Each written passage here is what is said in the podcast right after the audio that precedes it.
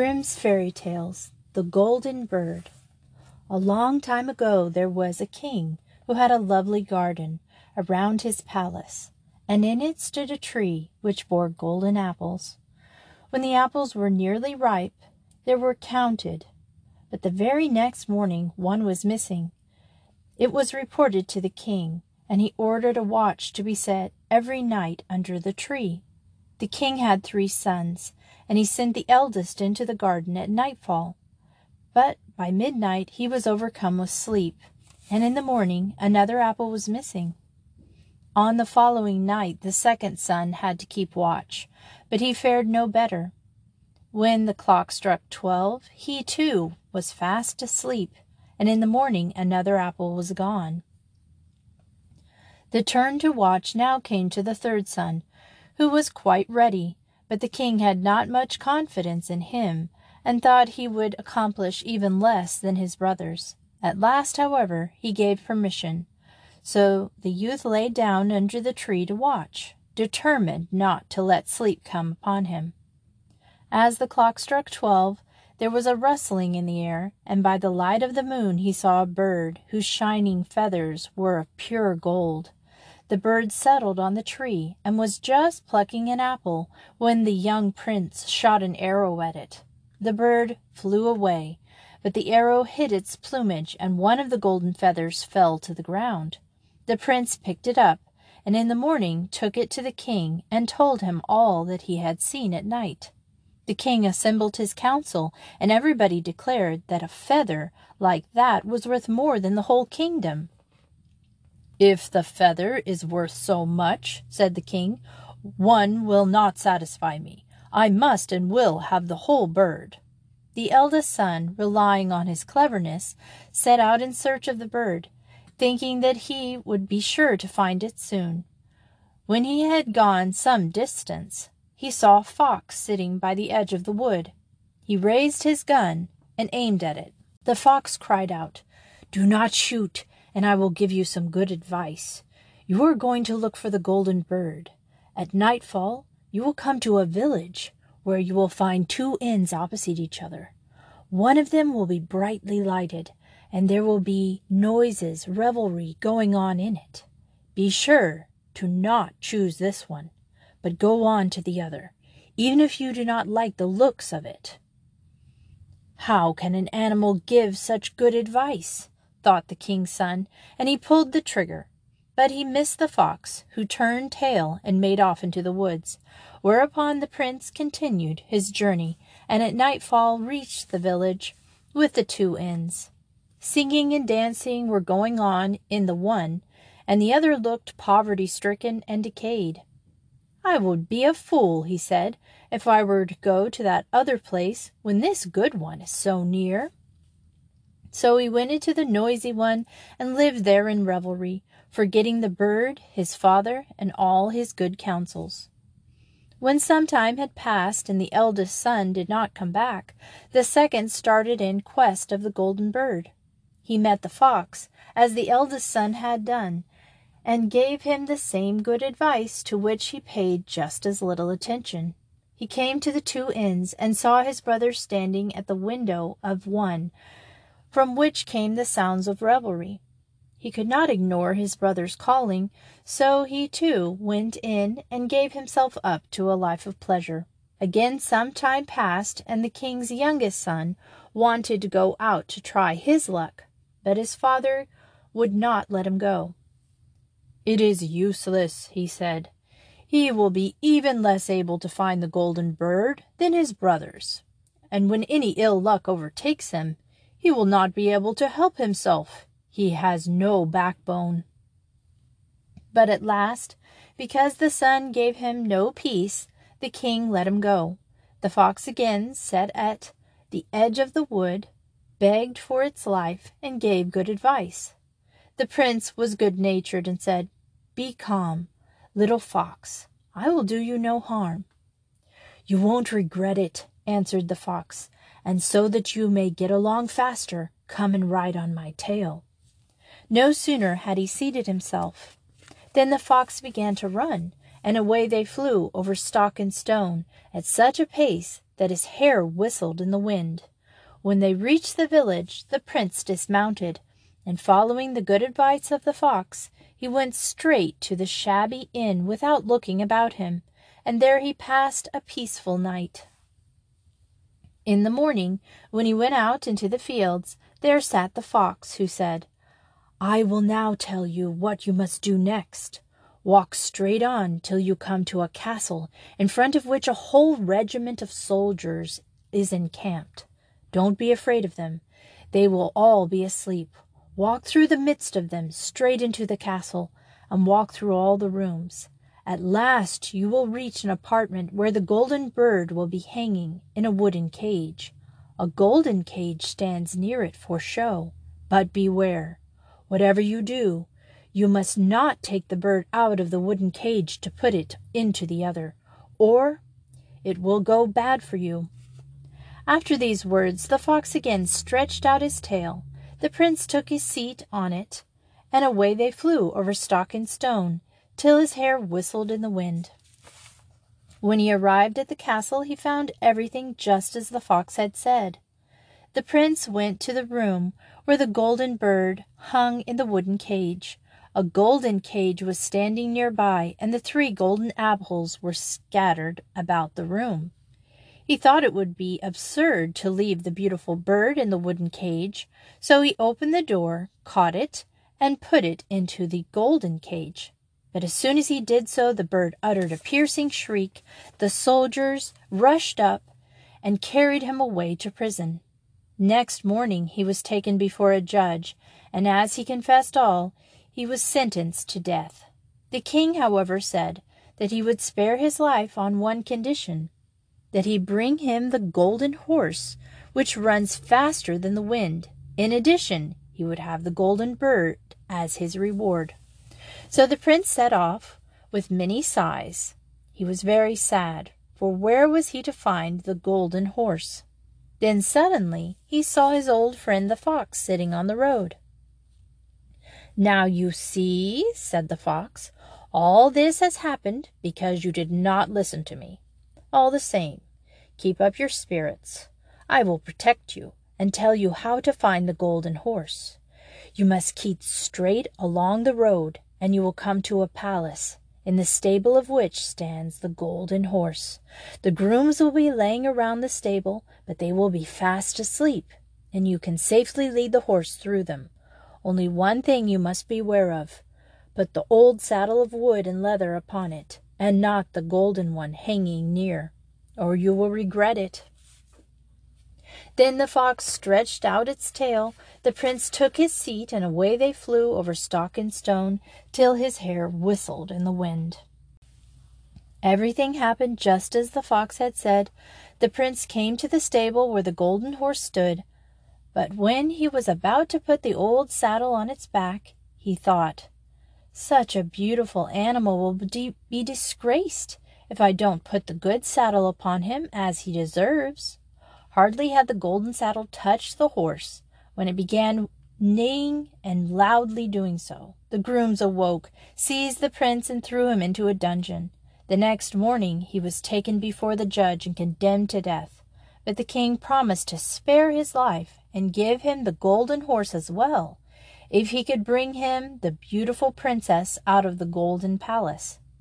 With a heavy heart the prince set out, but to his delight he soon met the faithful fox. I should leave you to your fate, the fox said, but I will have pity on you, once more help you out of your troubles. Your road leads straight to the golden palace. You will reach it in the evening, and at night, when everything is quiet, the beautiful princess will go to the library to find a book. As she goes along, Spring forward and give her hand a kiss, and she will follow you. Lead her away with you. Only on no account allow her to bid her parents good-bye, or it will go badly with you. Again the fox stretched out his tail. The prince seated himself upon it, and off they flew over stock and stone, till his hair whistled in the wind. When he got to the golden palace, it was just as the fox had said. He waited till midnight, and when the whole place was wrapped in sleep, The maiden went to the library to look for a book. He sprang forward, took her hand, and kissed it. She said she would quite willingly go with him, but she begged him to let her say good-bye to her parents. At first he refused, but she cried and fell at his feet. At last he gave her leave. Hardly had the maiden stepped up to her father's bed when he and everyone else in the palace woke up. The prince was seized and thrown into prison. Next morning the king said to him, Your life is forfeited, and it can be spared only if you clear away in front of my window the mountain which shuts out my views. It must be done in eight days, and if you accomplish the task, you shall have my daughter as reward. So the prince began his labors, and he dug and shoveled without ceasing. On the seventh day, when he saw how little he had done, he became very sad and gave up all hope. In the evening, however, the fox appeared and said, you did not deserve any help from me, but lie down and go to sleep. I will do the work. In the morning, when he woke and looked out the window, the mountain had disappeared. Overjoyed, the prince hurried to the king and told him that his condition was fulfilled, and whether he liked it or not, he must keep his word and give him his daughter. So the prince and the king's daughter went away together, and before long the faithful fox joined them. You certainly have got the best thing of all, he said, but the golden horse belongs to the maiden of the golden palace. How am I going to get it? asked the prince. Oh, I will tell you that, answered the fox. First, take the beautiful maiden to the king who sent you to the golden palace. There will be great joy when you appear, and they will bring out the golden horse to you. Mount it at once, shake hands with everybody, and last of all with the beautiful maiden. And when you have taken her hand firmly, swing her up beside you and gallop away. No one will be able to catch you, for the horse goes faster than the wind. All this was done successfully, and the prince carried off the beautiful maiden on the golden horse. The fox was not far off, and he said to the prince, now I will help you get the golden bird too. When you approach the castle where the golden bird lives, let the maiden dismount, and I will take care of her. Then ride with the golden horse into the courtyard of the castle. There will be great rejoicing when you see all the people, and they will bring out the golden bird to you. As soon as you have the cage in your hand, gallop back to us and take up the maiden again. When these plans had succeeded, and the prince was ready to ride on with all his treasures, the fox said to him, Now you must reward me for my help. What do you want? asked the prince. When you reach the wood, shoot me and cut off my head and my paws. That would indeed be gratitude, said the prince. I can't possibly promise to do such a thing. The fox said, If you won't do it, I must leave you. But before I go, I will give you one more piece of advice. Beware of two things. Buy no gallows birds, and don't sit on the edge of a well. After saying this, he ran off into the woods. The prince thought, That is a strange animal. What whims he has! Who on earth would want to buy gallows birds? And the desire to sit on the edge of a well has never yet seized me. He rode on with the beautiful maiden, and rode on through the village where the two brothers had stayed behind. There was a great hubbub in the village, and when he asked what it was all about, he was told that two persons were going to be hanged. When he got nearer, he saw that they were his own brothers, who had wasted their possessions and done all sorts of evil deeds. He asked if they could not be set free. Yes, if you'll ransom them, answered the people. But why will you throw your money away on these gallow birds? Such wicked men! He did not stop to think, however, and he paid the ransom for them. When they were set free, they all journeyed on together.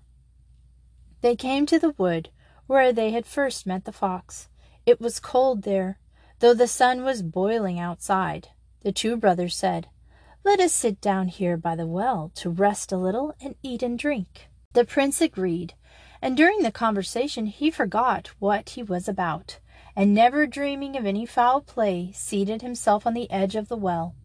But his two brothers threw him backward into it, and went home to their father, taking with them the maiden, the horse, and the bird.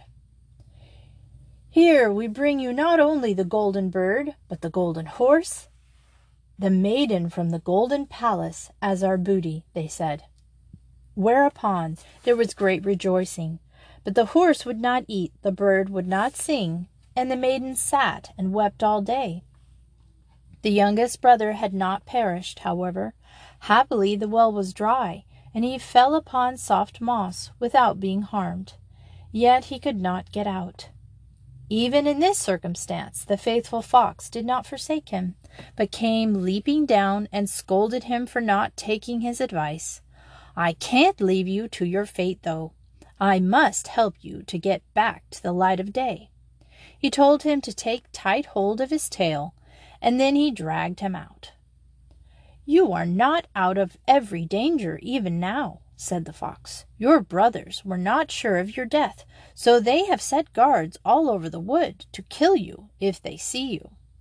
A poor old man was sitting by the roadside, and the prince exchanged clothes with him by this means he succeeded in reaching the king's court. Nobody recognized him, but the bird began to sing, the horse began to eat, and the beautiful maiden left off crying. In astonishment the king asked, What does all this mean? The maiden answered, I do not know, but I was very sad, and now I am happy. It seems to me that my true bridegroom must have come. She told the king all that had happened although the two brothers had threatened her with death if she betrayed anything. The king ordered every person in the palace to be brought before him. Among them came the prince disguised as an old man in all his rags, but the maiden knew him at once and embraced him. The wicked brothers were seized and put to death, but the prince was married to the beautiful maiden and proclaimed heir to the king. Long afterwards, when the prince went out into the fields one day, he met the fox, who said, You have everything that you can desire, but there is no end to my misery. It still lies in your power to release me. And again he begged the prince to shoot him dead and to cut off his head and his paws. At last the prince consented to do as he was asked, and no sooner was it done than the fox was changed into a man. He was no other than the brother of the beautiful princess, at last set free from the evil spell which had so long lain upon him. There was nothing now wanting to their happiness for the rest of their lives.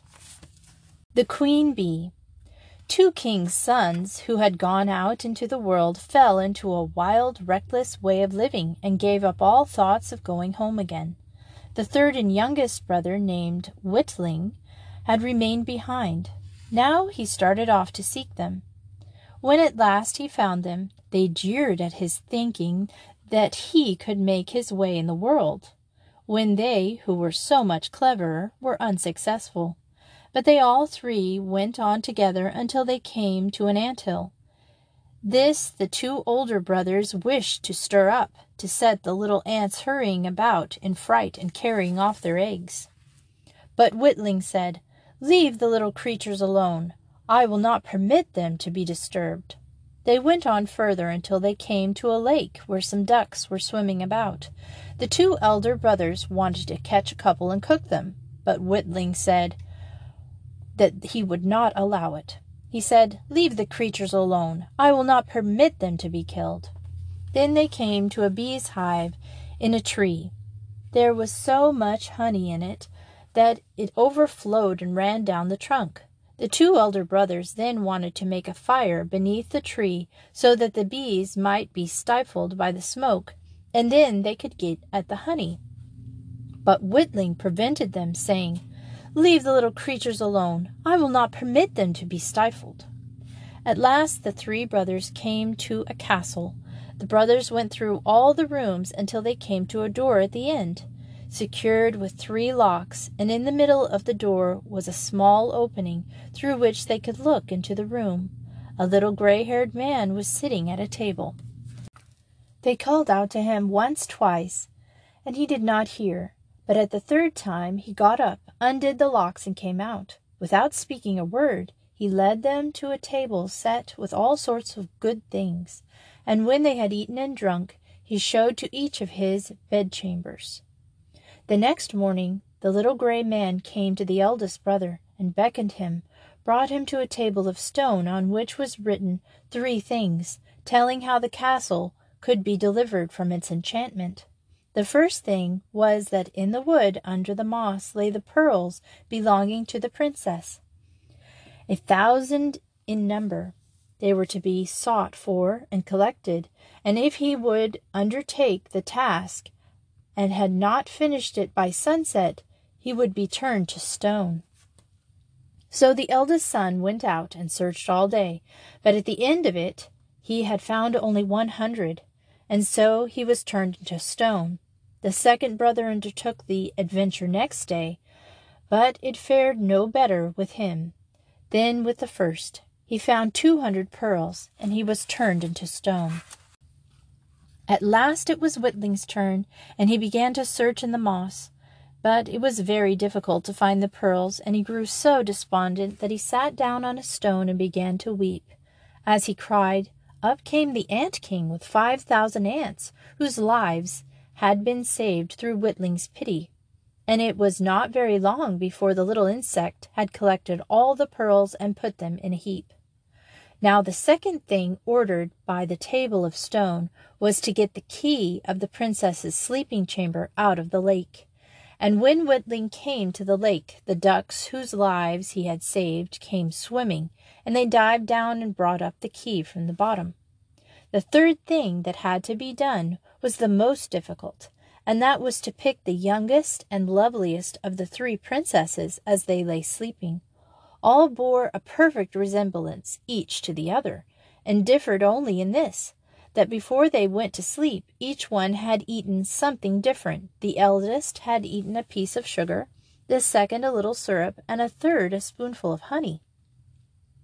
Now the queen bee of those bees that Witling had protected from the fire came at this moment, and trying the lips of all three settled on those of the one who had eaten the honey. So it was that the king's son knew which to choose. Then the spell was broken. Everyone woke from be- their stony sleep and took his right form again. And Witling carried the youngest and loveliest princess and became king after her father's death. The Twelve Dancing Princesses. Once upon a time there was a king who had twelve beautiful daughters. Their names were Marian, Nancy, Susan, Peggy, Jean, Louise, Judith, Sally, Nora, Lily, Beth, and Nina. At night, when they had gone to bed, the king locked the door and bolted it. But when he unlocked it in the morning, he noticed that the shoes of the princesses had been danced to pieces, and nobody could explain how it happened. So the king set out a proclamation saying that any one that could discover where the princesses did their night's dancing might choose one of them to be his wife and reign after his death.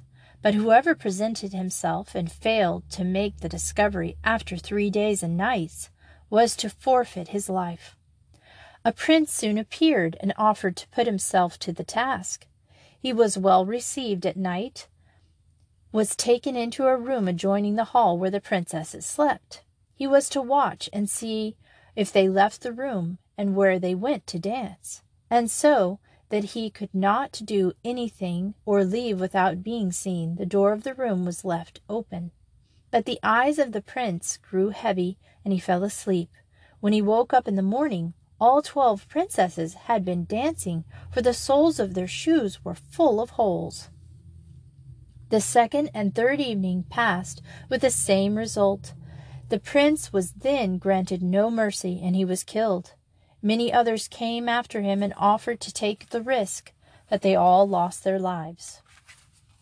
Now it happened that a poor soldier, who had been wounded and could not fight any longer, found himself on the road to the town where the king lived.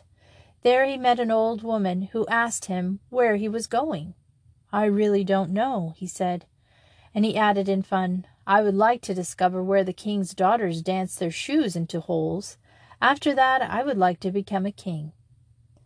That is not so difficult, said the old woman. You must not drink the wine which will be brought to you in the evening, but must pretend to be fast asleep.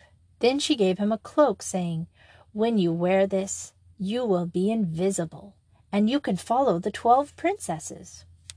When the soldier heard this advice, he plucked up the courage to appear before the king and offer himself as a suitor.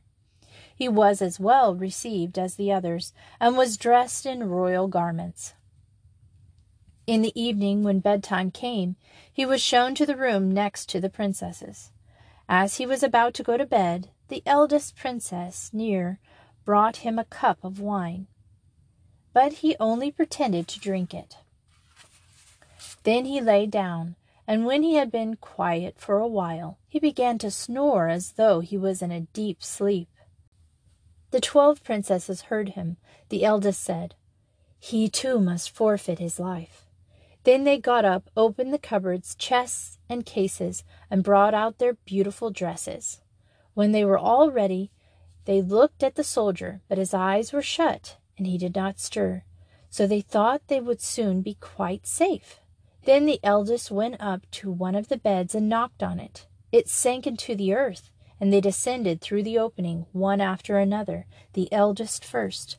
The soldier, who had noticed everything, did not hesitate long, but put on his cloak and went down behind the youngest. Halfway down, he stepped on her dress. She was frightened and said, What was that? Who is holding on to my dress? Don't be so foolish. You must have caught it on a nail, said the eldest. Then they went down, and at the bottom they stood in a beautiful avenue of trees. All the leaves were silver, which glistened and shone. The soldier thought, I must take a souvenir of my visit with me. As he broke off a twig, a sharp crack came from the tree. The youngest princess cried out, All is not well. Do you hear that sound? Those are only our princes, heralding our approach, said the eldest. Next they came to an avenue where all the leaves were of gold, and at last into the third, where they were shining diamonds. From both these the soldiers broke off a twig, and there was a crack each time which startled the youngest princess. But the eldest insisted that the, sol- the sounds were only those of the princes, joyful at their coming. They went on faster and came to a great lake. Close to the bank lay twelve little boats. In every boat sat a handsome prince. They had expected the twelve princesses, and each took one with him. But the soldier seated himself by the youngest. Then said her prince, I don't know why, but the boat seems very heavy today. I must row with all my strength to move it along. Perhaps it is the weather, said the youngest princess. It is very warm. On the opposite side of the lake stood a brightly lighted castle, from which came the merry music of trumpets and drums. They rowed across, and every prince danced with his princess. The soldier danced too, unseen. If one of the princesses held a cup of wine, the soldier drank out of it, so that it was empty when she lifted it to her lips. This frightened the youngest one, but the eldest always silenced her. They danced till three next morning, when their shoes were worn to pieces and they had to stop. The princes took them back across the lake, and this time the soldier took his seat beside the eldest. On the bank they said farewell to their prince to their princes and promised to come again the next night. When they got to the steps, the soldier ran on ahead, lay down in bed, and when the twelve came by slowly, they began he began to snore again, so that they said, We are quite safe so far as he is concerned. Then they went into their rooms and went to sleep. The next morning the soldier decided to say nothing. He wanted to see more. So he went with them the second and third night. Everything was just the same as the first time, and they danced each time till their shoes were worn to shreds. The third time the soldier took away a wine cup as a souvenir. When the time came, he took the three twigs and the cup with him and went before the king. The twelve princesses stood behind the door listening to hear what would be said. When the king asked the question, Where do my daughters dance at night? he answered, With twelve princes in an underground castle. Then he produced the souvenirs. The king sent for his daughters and asked them whether the soldier had spoken the truth. As they saw they would not gain anything by lying, they admitted all. Whereupon the king asked the soldier which one he would choose as his wife. He answered, Since I feel that I know her best of all, and that she knows me a little, I will take the youngest. So the wedding was celebrated that very day, and the kingdom was promised to the soldier on the king's death.